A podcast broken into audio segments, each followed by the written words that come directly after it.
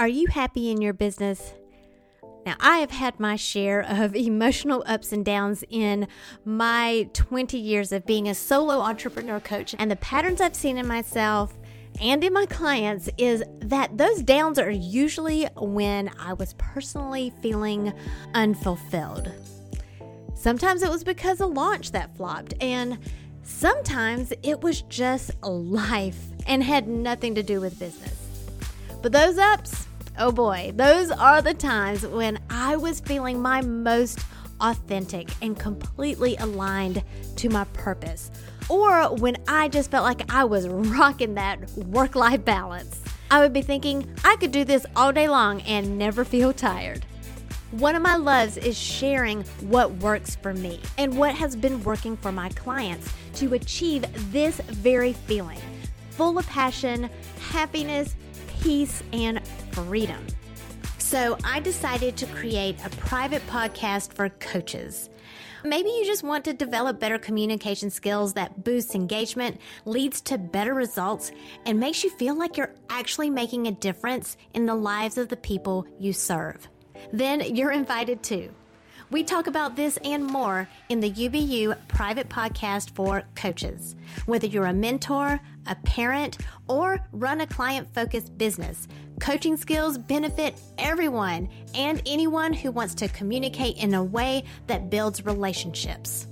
Fall in love with your life and business again.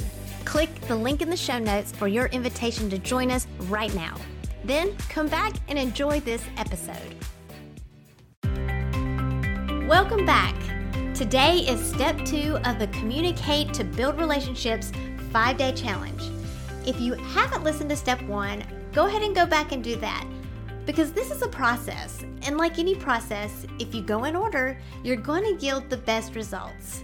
Now, I'm not the podcast police, so you can listen to these in whatever order you want. But if you want to get that mindset breakthrough that you've been looking for, be sure to go in order because there's strategy in the order of the steps, and that might be the very reason why it hasn't worked for you in the past. After all, it's better to ice the cake after it's cooled, right? I'm Jen, personality strategist and host of this podcast, Unbox Your Personality. And I'm your guide this week to having more meaningful interactions with the humans in your life, and probably more productive ones too. You're here in this challenge because you're feeling unheard and unseen or misunderstood in your business, which is likely bleeding into your personal relationships. And you want to know what can you do to counter that so you can freely be yourself without accidentally stepping on toes or sabotaging your goals. Can you imagine how this will affect how you coach your clients or mentor your students? Because gaining trust makes your reach extend far beyond the classroom for them. And even just being able to connect better with your partner and children through these tactics. Imagine how much happier you would be knowing that those primary relationships are being taken care of. You can show up with genuine happiness every day. There's always a ripple effect. So let's ripple the good stuff. Yesterday in step one, you learned that you have a personality paintbrush. And today in step two, you're going to learn the three things that we accidentally do with that personality paintbrush that frustrates other people.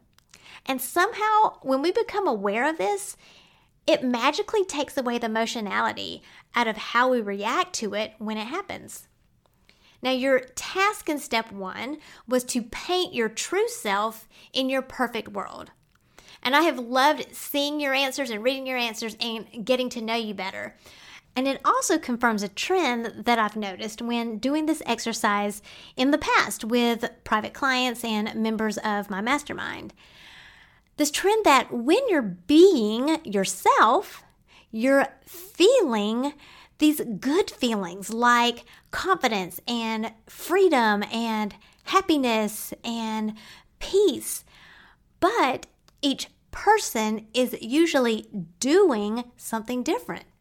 For example, when Sally is being herself, she's happy when she's relaxing reading book after book after book.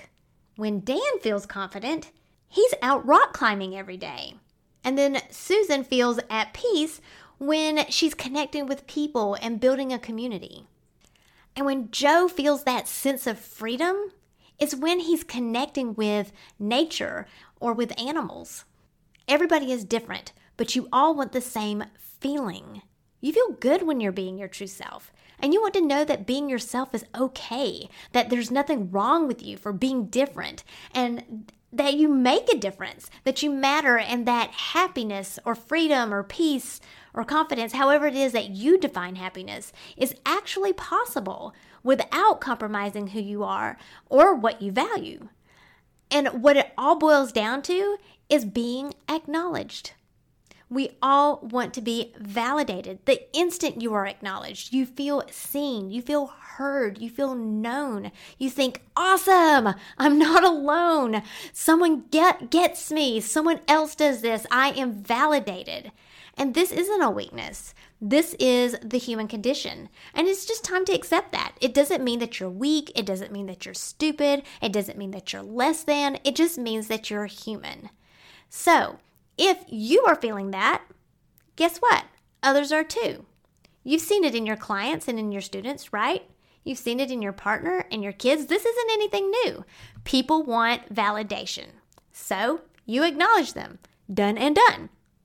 But are you acknowledging them with your paintbrush or theirs? Yikes. Ouch. Honestly, I still catch myself red handed in this all the time especially if the day's been busy or stressful or these long stretches of these hermity introverty days I've been having in quarantine and then I go out in the world and I it's like I forget how to people. and I catch myself acknowledging people with my paintbrush instead of theirs. Have you ever heard that piece of advice that family and marriage counselors give that goes something like what I hear you saying is, and then you paraphrase what you've heard that the other person is saying, and then you ask something like, Is that correct? Well, this is the marriage advice Terry and I were given when we hit a wall in our communication skills. It was right around the time when our elder son was diagnosed with autism, and we were both floored. With me as an Enneagram 7 and he as an Enneagram 9, those are both positive types. And so we really struggled with processing the emotional struggles of our situation. So, long story short, it led to a lot of invalidation. I needed to know that I was doing the best I could in navigating our son's circumstances, and he needed to know that he was supporting me well. And neither of us were communicating that. And honestly, we really didn't have the energy or the attitude to do it well. So we were given this What I Hear You Saying script in order to acknowledge each other. And it's a great tool, it's a great place to start. But after a while, at least for Terry and me and our personalities, it started feeling a bit robotic and insincere. And what it boils down to is being seen or heard is a kind of a language similar to the love language concept. Acknowledgement isn't a one size fits all. We each have an acknowledgement language. So, there are three things that we do to miss the mark when it comes to acknowledging others. We don't recognize number one, pace, number two, attention, and number three, boundaries. And what that means is we often don't recognize the pace at which people process information. We also don't often have their attention when we are acknowledging them. So they never hear it, therefore, they never feel it. And then lastly, we often cross a boundary that creates tension. And not recognizing these three things are what leads people to saying things like, you just don't get it, or feeling like there's something wrong with you, or something wrong with the other person. And this can lead to a toxic environment, even if on the outside everything looks hunky dory. So let's start with pace. Depending on your personality, you either default to a fast paced person or a slow paced person. Now, there are some personalities that kind of hover in the center or go from one extreme to the other, and, and they do that by default. But I want to highlight the extreme cases here because it's that discrepancy that can be a huge eye opener for you um, if you fall in one of those extreme categories, especially since stress can usually exaggerate this trait.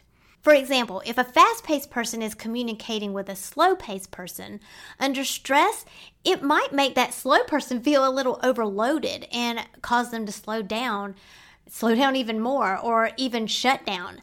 And that might be misconstrued as avoidant, being passive, or standoffish. And vice versa, if it's the slow person that's communicating with the fast paced person and there's stress involved, it may cause the fast paced person to jump ahead and try to connect pieces of the ideas together. And that might be misconstrued as making assumptions or being overbearing or impatient. Now, I want to clarify here. I'm not talking about willful malice here. I'm talking about these subconscious blind spots that every human has. These are the primal patterns and behaviors of our personality. But sometimes it can be misconstrued as willful. And that's the piece of the magic that when we realize that, it helps us conjure up more compassion and empathy for others because we are all guilty of it. We're all guilty of being experienced in a way that was not our intention. However, it can be exhausting to constantly adjust yourself to the needs of other people. Am I right? Besides, it isn't healthy or appropriate. Now, remember when I said at the end of step one that the answer is you? So, today I want you to take a moment to think about your own pace. And for simplicity's sake, just focus on when you're solving a problem. So, when you're solving a problem, do you prefer to take your time to process things deliberately? Are you more contemplative, possibly slower to draw conclusions or make decisions or to initiate action? Or do you quickly make decisions and make these connections and jump from idea to idea or task to task and possibly impulsively act in order to keep moving forward? And maybe even preferring the big picture over details. Which one do you resonate with? Post that in the group or send me an email or DM on Instagram and let me know which pace style you resonate with. Remember, this isn't a weakness, so be honest with yourself as to which pace you think you subconsciously default to when you're in problem solving mode. And try to just choose one. Even though I know that there are some personalities that go from one extreme to the other and they do that by default, they're in the minority. So really dig in before you settle on just being one of those in the middle. Remember, there's a drawing for participating, so make sure you turn in your task challenge. Tomorrow, I'm going to start introducing you to the tactics that you can use that will help you overcome these three pitfalls. So you can establish these connections that will build relationships without compromising yourself. You're going to learn how to handle pace regardless of who is the fast paced person and who is the slow paced person in the conversation. And you're also going to learn how to get their undivided attention so you know that they're listening to you. and finally, understanding the boundaries that you don't mean to cross, but when it happens, it slowly increases this wedge between you. You're going to start seeing results as soon as you start putting these tactics into practice. But I'm really just skimming the surface this week. Every situation is different. So if you find yourself needing more support, take advantage of the implementation sessions and the free coaching that you're getting this week. But after the challenge, you're going to want to take the Get Connected course. I'm going to be sharing a special offer with you later this week in your inbox, so make sure you look for that. You've got to be registered for the challenge to receive that. But even if you just go all in on this free challenge, you're going to see eye opening moments in how you're connecting with just what you're learning for free.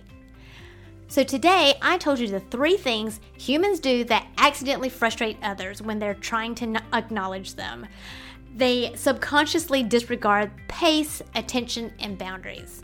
Now, tomorrow I'm going to start introducing the tactics that's going to help you communicate better and get over these pitfalls. But for now, go ahead and let me know which pace style you believe you subconsciously default to when you're in problem solving mode slow paced or fast paced?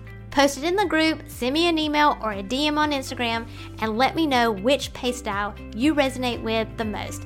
I'll see you tomorrow.